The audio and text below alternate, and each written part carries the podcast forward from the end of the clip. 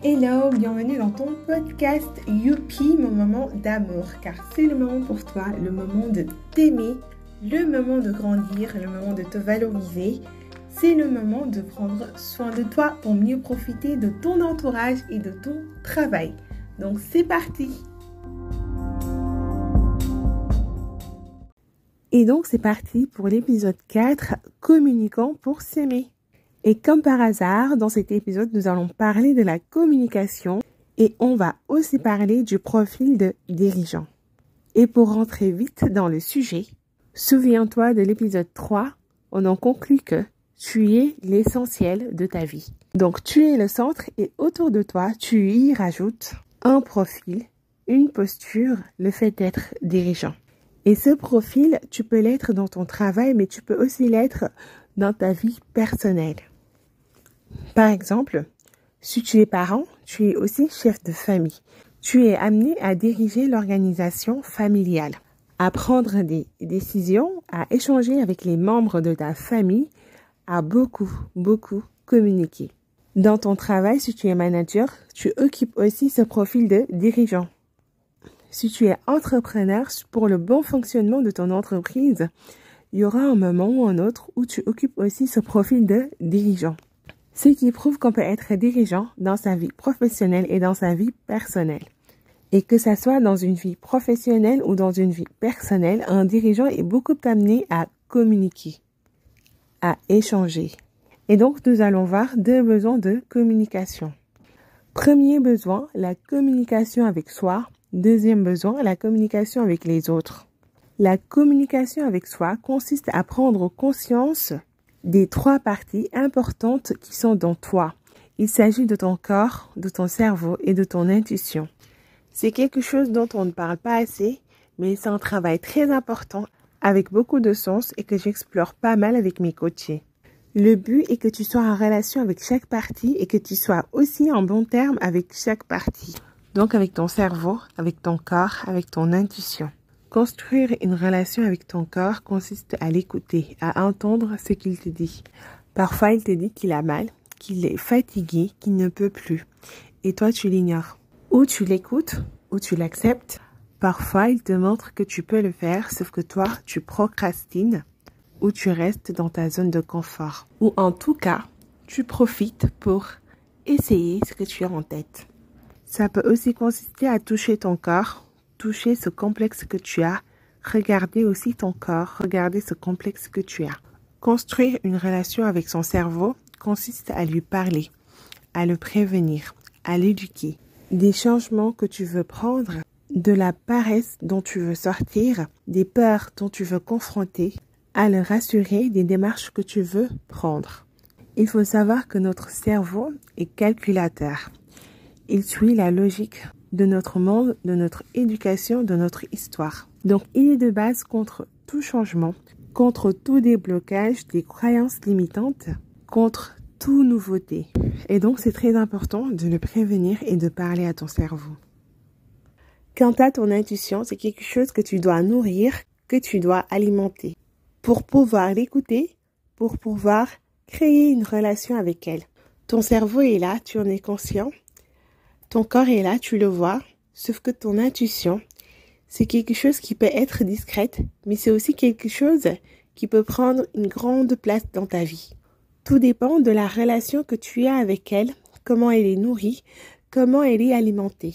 Et pour nourrir cette intuition, il faut obligatoirement savoir nourrir ton amour pour toi. Et il y a une étape importante à faire. Il s'agit de faire de la démarche identitaire pour commencer déjà à écouter cette intuition, à créer un premier lien avec elle. Donc, je vous renvoie à l'épisode 2 pour connaître les étapes qu'il vous faut pour vivre l'amour de soi et aussi pour savoir ce que c'est une démarche identitaire. Parce que sans te connaître, tu ne peux pas t'écouter. Et ton intuition, c'est toi. C'est ta différence parmi les milliers de gens qui sont sur cette terre. Et en tant que dirigeant, tu as toujours, toujours besoin d'être en relation avec ton intuition, de la solliciter. Pour ne pas te perdre, pour rester toi, tout en gardant ce lien avec les autres autour de toi. Ta famille, tes enfants, ton conjoint tes collègues, tes employés et autres. Alors, on va aussi voir le deuxième besoin, communiquer avec les autres. Alors, dans une communication, il se passe en échange. Et dans un échange, on donne on reçoit. Et donc, on va voir ces deux positions. Et quand on est receveur, on ne reçoit pas que des mots. On reçoit une partie de l'autre.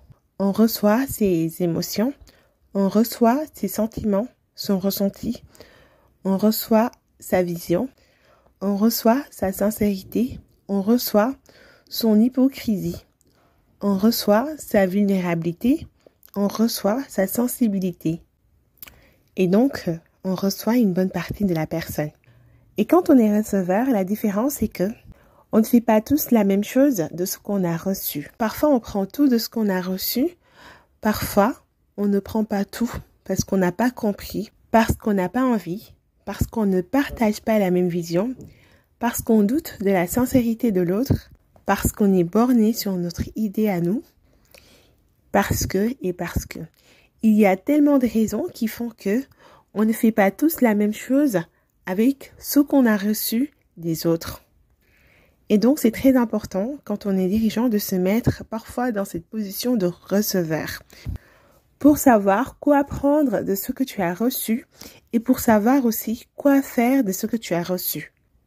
Et pour savoir quoi faire de ce que tu as reçu, tu as besoin, encore une fois, de solliciter ton intuition et aussi d'aller puiser l'intérêt, d'aller tirer de ce que tu as reçu les bénéfices que ça a pour toi, pour ta famille, pour ton entreprise, pour les valeurs que tu veux défendre pour ce monde.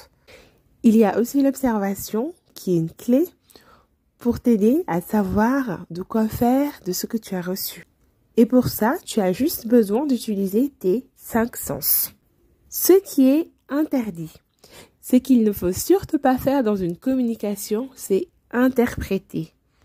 Du moment où tu interprètes ce que tu reçois, donc ce que tu entends, ce que tu touches, ce que tu vois, ce que tu écoutes, ce que tu sens, tu ne reçois plus quelque chose d'authentique de l'autre, tu ne reçois plus quelque chose de vrai venant de l'autre.